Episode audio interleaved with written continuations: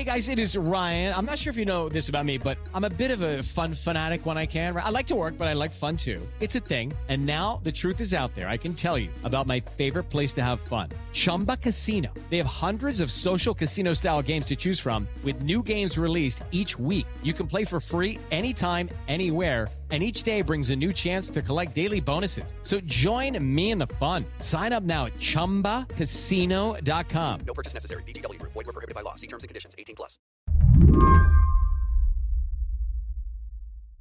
Working as an elementary school teacher from home, it's taken a toll on Nancy Shively. And I'm not just talking about an emotional toll. I'm talking about a physical toll. You can see it in her living room. Oh, man, I've got tubs piled up and I've got boxes of regular like desk supplies and my coffee maker and all that. Nancy teaches special ed, mostly works with second and third graders. She lives just outside Tulsa, Oklahoma. I used to tell people I lived halfway between the Pioneer Woman and Garth Brooks, but Garth Brooks moved back to Nashville, so that ruined that. I love that. I love that.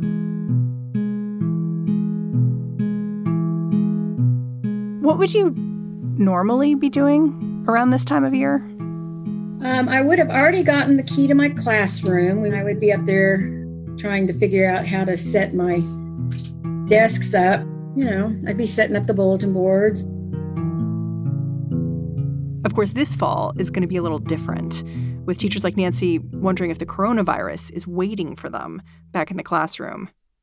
You can hear Nancy calculating these trade-offs in her head whenever she talks, because she knows how essential being physically present is for her kids, especially after experimenting with remote learning in the spring. We're in a rural area, so a lot of kids don't have internet connectivity, or if they do, maybe the only device they have is a parent's phone. Um, so yeah, it makes it really hard, especially when you're working with special needs kids. There was one little girl that Even her their cell phone service wasn't that great. There was a lot of cutting out, and that's what made it difficult. It sounds like in a lot of ways, you'd like to go back to school. Absolutely. Yeah, I would. You form relationships with the kids and with your coworkers, and yeah, I miss that.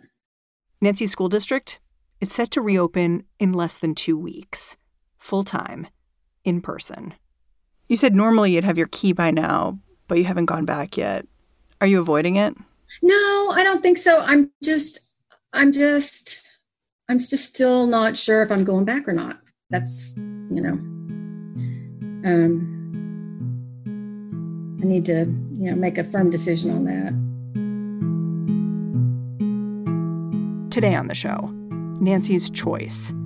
A lot of teachers feel like they're facing this same grim decision about school this fall. But for Nancy, her decision, it isn't just personal, it's political. I'm Mary Harris. You're listening to What Next? Stick with us. This episode is brought to you by Discover. When it comes to your finances, Discover wants you to know they are the credit card that is always there for you. With twenty-four seven U S-based live customer service, everyone has the option to talk to a real person anytime, day or night. Yep, that means no more waiting for, quote, normal business hours just to get a hold of someone. We are talking real service from real people whenever you need it. Get the customer service you deserve with Discover. Limitations apply. See terms at discover.com slash credit card. To understand Nancy's reluctance to decide about school this year, you need to know how Nancy's thinking has evolved over just the last few months as she's watched the coronavirus spread. Like the majority of people in Oklahoma, Nancy voted for President Trump in twenty sixteen. She says she did it reluctantly. Back then, her main concern was abortion. My faith tradition teaches that life is sacred. All life is sacred. Human beings are made in the image of God and deserve respect. And whether they're an infant in the in the womb or whether they're a ninety-year-old grandmother, you know. So those issues have always been important to me. But I'm I'm looking around and I'm seeing people dying everywhere that didn't have to die. And because I am pro-life, that makes me angry, you know? Nancy's anger has actually been growing for a couple of years. She's a lifelong Republican, but she started speaking out because she was worried about the condition of Oklahoma's schools. For a long time, her state ranked second to last in terms of teacher salaries. It didn't seem fair. So Nancy mobilized with some colleagues. twenty eighteen, um, we had a teacher walkout in Oklahoma, which is kind of our version of a strike. It was a nine-day walkout. Yeah. Um, and so I went down to the Capitol some of those days and watched my Republican legislators from my district literally hiding from the teachers because they didn't want to talk to us. On the other hand, the Democratic, you know, legislators were perfectly happy to talk to us and gave us some really good advice. And, you know, and I'm, and I, so I'm watching these guys and I'm like, this is not the Republican Party I grew up with. I rationalized to myself that I could stay in the Republican Party and, you know, cause trouble that way. But, but then when the virus, the virus hit and people are actually dying and President Trump is doing nothing, I thought, I cannot stay in this party anymore. It's the party I knew is gone. So clearly, I remember clearly I was sitting there watching one of those press conferences and I had my iPad out. I thought, I wonder if I can change my registration online. And I looked it up. And during a President Trump press conference? Yeah. And uh, so I did. It doesn't, because of Oklahoma state laws, it's not effective until the end of August. But yeah, it, I changed it to independent. And I might still change it to Democrat. I don't know. But that was a big step for a lifelong Republican. Yeah. I mean, I, I imagine. And you you wrote this op-ed for U S A Today where you really clearly laid out, first of all, that you're a teacher. Second of all, that you were a Trump voter who now thinks that was a huge mistake. One of the biggest mistakes I've ever made in my life. That's right up there. Did you hear from any friends or colleagues after that article came out sort of saying, hey, I didn't expect this, or I want to talk to you about this? I think it got out in town um, because it's a small town. And, you know, for example, uh, my husband works for the town and he's a mechanic. Hmm. And one of my headlights had gone out and I wasn't aware of it. And I had been driving around town and, and, and my husband came home and said, oh, so-and-so said your headlight's out. And I'm like, what? You know? That's how small the town is. Yeah. So, um, so I'm pretty sure it got around. I, you know, I talked about it on my Facebook page. And what did people say there? There were a few on there that were like, thank you for being a teacher. Thank you for, you know, what you're doing. And then there were uh, the majority of them were negative. Yeah, because it's so interesting. Like, I think of you as being on the, like, straddling this border. Do you think about how to get these two very different worlds to talk to each other? And if there's a way to kind of get them to share a perspective? One of the things I have loved about um, this whole, you know, the Republican Voters Against Trump and the Lincoln Project and all of those, it's is that Republicans and Democrats are actually talking to each other. And that hasn't happened in a really long time. And I'm really enjoying that, that space. Although I have gotten a whole lot of negative feedback on, from the left about my article, which surprised me. I expected to get it from the Trump contingent, but no, it's almost exclusively from the left. What are they saying? They're saying, um, oh, it was perfectly clear in two thousand sixteen and you voted for him anyway. They say, well, so you were okay with babies in cages and blah, blah, blah, blah. And you, you didn't clue in until it affected you personally. And there is a grain of t- truth to that. But, you know, they're really mean about it online. So I just try to let it roll off my back. Nancy lets all this roll off her back because she's got plenty of other more vexing problems on her mind. Lately, she's been thinking a lot about her students. What are the kids like at the school you teach at? They're just normal kids. We're we're a Title One school, so a big chunk of our kids qualify for free lunch, reduced lunch. So there's a lot of poverty. Um, rural America has been decimated by methamphetamines and other addictions. So there's that problem. The social issues have not been addressed for so long. And the kids get to school and they haven't had the kind of socialization. They haven't had, they haven't been read to. They, you know, they're missing all kinds of things because of their poverty or because their parents, you know, aren't there for them in, in ways that they should be. Um, and so they get to school and they've got all these deficits to start off with. And it's not just Oklahoma, although it's really bad here. It's the entire country. So you said that you're having trouble deciding whether you're going to go back to school this year. What makes you worried in particular when you think about walking into that classroom, putting up stuff on the bulletin board? You know, on paper, my setup would be kind of ideal because I only have a few kids in my room at a time. And um, it's not like I'm in a classroom with twenty plus kids all day long. They come in and they go out. But I have some underlying health conditions. I'm over sixty. I'm overweight. And none of that is going to bode well if I catch coronavirus. And so my school district has now said when we start back that they will start back with masks. I, I initially heard that we weren't, but they are going to. But yet, you know, it, the more they learn about it being airborne, there's not any kind of air filtration in the school. And from what I understand right now, the kids are all going to be eating lunch together like they always do. And it just seems very risky to me. When did you start getting worried about covid nineteen? Like, were you worried from the beginning when stuff started shutting down, or was there a different moment for you? Well, it's funny because, you know, when they first started talking about it back in February, or when I first became aware, I think it's probably back in into January, first of February. And, you know, I've been around for the swine flu and the bird flu and, you know, none of which really impacted me. I think I had H one N one. That year. But um, as a teacher, I imagine you're kind of used to like stuff spreads. Well, you are because kids are so gross. You have no idea. Oh, I have too. I have an idea. Oh, well, then you do.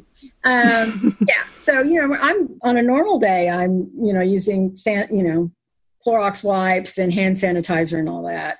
That just comes with the job, you know, in a small town like mine, we're kind of the germ stew pot for the community. You know, if it gets going hmm. in full, it's going everywhere else too.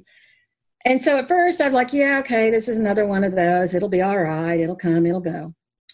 And then actually my daughter had clued into it faster than I did. And I had a feeling when we let out for spring break that I might not be coming back. Hmm. That's how it was in New York City where we, we had spring break coming. And yeah. Then all of a sudden it was like, you know what? Why don't, why don't you just stay yeah. off? And, you know, I feel so bad for the parents. My my kids are all grown, and, and I had quite a few years as a single mom. I don't know what I would have done because I would have had to work. So, you know, what do you do with your kids? um, it's just a really difficult situation all around. Yeah. So what is the plan in your town for how you come back and do school? Have you seen it? Um, yes, they finally put one up a couple of days ago. Oklahoma has put, you know, a color-coded map of by county. Depending on what the virus activity is in your county, your county will be colored yellow or red or, you know, whatever. And so my school district has taken that and they're going to implement protocols based on whatever that is at the time. So right now we're at a yellow. So that means um, everybody's going to be wearing masks. And the idea is you'll be back in the classroom five days a week? Yes. Poof. When yeah. will they clean? I guess after school. Does that feel like enough to you? Like it's protective? No, it doesn't. And with it being as airborne as it is and knowing kids the way I do, I just don't see how we're going to avoid outbreaks in schools. Um, I just don't. Is there any talk about what the school would do if a kid or a teacher tested positive? The information I got back in June was that if there were one or two cases, they wouldn't close a building or one or two cases. But that if I think it was more than that, then, you know, they would close a building. But the way this thing spreads so quickly, one or two cases could multiply into fifty and nothing flat. So that's a huge concern. I can hear that you're scared, that you're like just thinking about this in your mind. I am, um, because the virus is very predictable. We've seen what it's done. You know, the doctors and the scientists, you know, told the states, you know, you need open slowly, and this is why. And they were pretty much ignored. And now we have, you know, raging outbreaks in Arizona, where my sister lives, and Texas. And, you know, and our governor isn't being proactive at all. He doesn't want to do a mask mandate, although Tulsa and I think Oklahoma City have done their own. So there's that failure of leadership. And I don't know why people think that Oklahoma would be exempt from what's going on in Arizona or Texas. Well, let's talk about the school year a little bit, because as a parent, I'm thinking about this, like not just what happens if a kid gets sick, but just imagining being in a classroom and what happens there. Like you said, kids are going to be required to wear masks in the classroom. Teachers too? Well, they're going to need to be wearing masks when they're out amongst other classes than their own. Um, I know some teachers have said they don't want their kids wearing cla- masks inside the classrooms. They don't want that? Yeah. Why? Well, like I said, the town is full of a lot of people who think the whole mask thing is a big hoax, and some of them are teachers. Will they be required to be six feet apart? Oh, there's no way. You you can't do that. The classrooms are too small. There's like twenty-five kids in a class. And the other thing is, especially in a low-income area where parents are working what the, what they're calling now essential jobs, um, where the parents don't have college degrees and they're they're working minimum wage or slightly above jobs, they get penalized if they stay home with a sick kid. So it is very common for kids to come to school sick in a normal year. So if a kid comes into your classroom sick, are you empowered to say, listen, not today, you know, maybe come back tomorrow when you're feeling better, next week? No, I have no power. I would send them to the office. And then um, if the nurse was in the building, and that's another thing, we have two nurses in our school district for twenty-four hundred kids in five buildings. And I'm sure there's no funds to buy, another, you know, to hire any more. I mean, that it's funny that part that you mentioned about how some teachers don't want the kids wearing masks. And it raises this question about, like, who makes the rules and whose rules are they? Well, here's the thing. The school districts are coming up with plans, but by and large, those are plans for the students and the parents. There's very little plans for the teachers. Um, you know, what happens if, if you get exposed and have to stay out of school for two weeks? Do you have to eat up all your sick leave? There's just so much unknown. The Oklahoma City public schools have decided to have the first nine weeks, which is first quarter of school, um, starting out online. Um, I think Tulsa is about to make that decision as well. Are you sort of hoping that that rolls into your district too? Yeah, I, I am. But the thing is, um, even if we start out, I have to sign a contract for the entire year. So I would be fine if we started out with virtual, but what happens when they decide to reopen again? You know, and they want me to go back in the classroom and I'm bound to a contract. Um, and if you just didn't show up, what would happen then? I don't know. um, probably nothing. I don't know. Um, but I wouldn't want to do that. That's not fair to the kids. That's not fair, you know, to the school district. If I, if I'm, don't think I can, I can do it medically, then I need to decide now and let them know so they can get somebody in who can. There's so many teachers that have medical issues, autoimmune diseases in particular, that administrations don't know anything about, because they're kind of invisible diseases. Um, and I just have this feeling if they they force everybody back into the classroom, you know, we've all been kind of waiting to see how this is going to go. I think there's going to be a lot of resignations. They're going to have a lot of vacancies to fill. We don't have enough substitute teachers to begin with. So what are they going to do when a teacher comes down with it and is out for weeks? Is there any talk about hazard pay for people like you? Oh, heavens, no. That would be lovely, but that's not going to happen.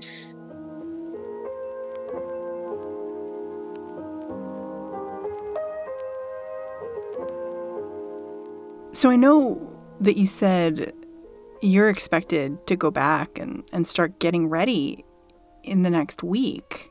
How are you going to make this decision? Well, my kids, particularly my daughters, have asked me not to go back. You know, like I said, I've got some some factors that would make it really bad. And um, I lost my own mother in my early thirties. And that's the age where my daughters are right now. And um, I don't want to put them through that. You know, I don't want to die either, but I, I don't want that for them either. So I think it's going to have to come down to, you know, choosing to protect myself for my kids' sake or going back to school for my students' sake. It's, it's, it's a ridiculous position to be in. And it comes, in my opinion, from a failure of leadership from the president, who abdicated his responsibility in dealing with this in the first place. So he passes it down to the states, some of which did a good job, some of which, like Oklahoma, did a crappy job. And so here we have the virus spreading everywhere because people wouldn't listen. And then if the governors pass the buck down to the, to the local jurisdictions and then down to the school, it's like everybody's pushing the consequences of these decisions down the road, kicking the can down the road farther and farther. Well, the one place that it absolutely has to stop is with teachers and children. And I'm not willing to take the consequences for our failed leadership by going into a school in a situation I know is not going to be safe.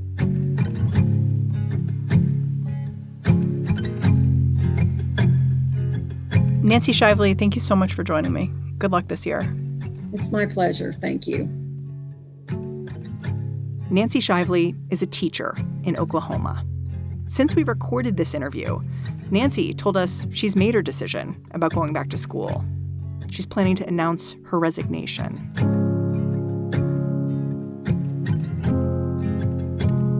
And that's the show. What Next is produced by Jason DeLeon, Daniel Hewitt, and Mary Wilson. We've got a little help from Daniel Avis. We are led by Alicia Montgomery and Allison Benedict. Thanks for listening. I'm Mary Harris. I'll catch you back here tomorrow.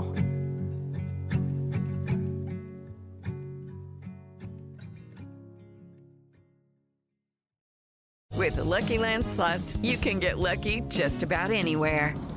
This is your captain speaking. Uh, we've got clear runway and the weather's fine, but we're just going to circle up here a while and uh, get lucky. No, no, nothing like that. It's just these cash prizes add up quick. So I suggest you sit back, keep your tray table upright, and start getting lucky. Play for free at Lucky Land Slots dot com. Are you feeling lucky? No purchase necessary. Void where prohibited by law. eighteen plus terms and conditions apply. See website for details.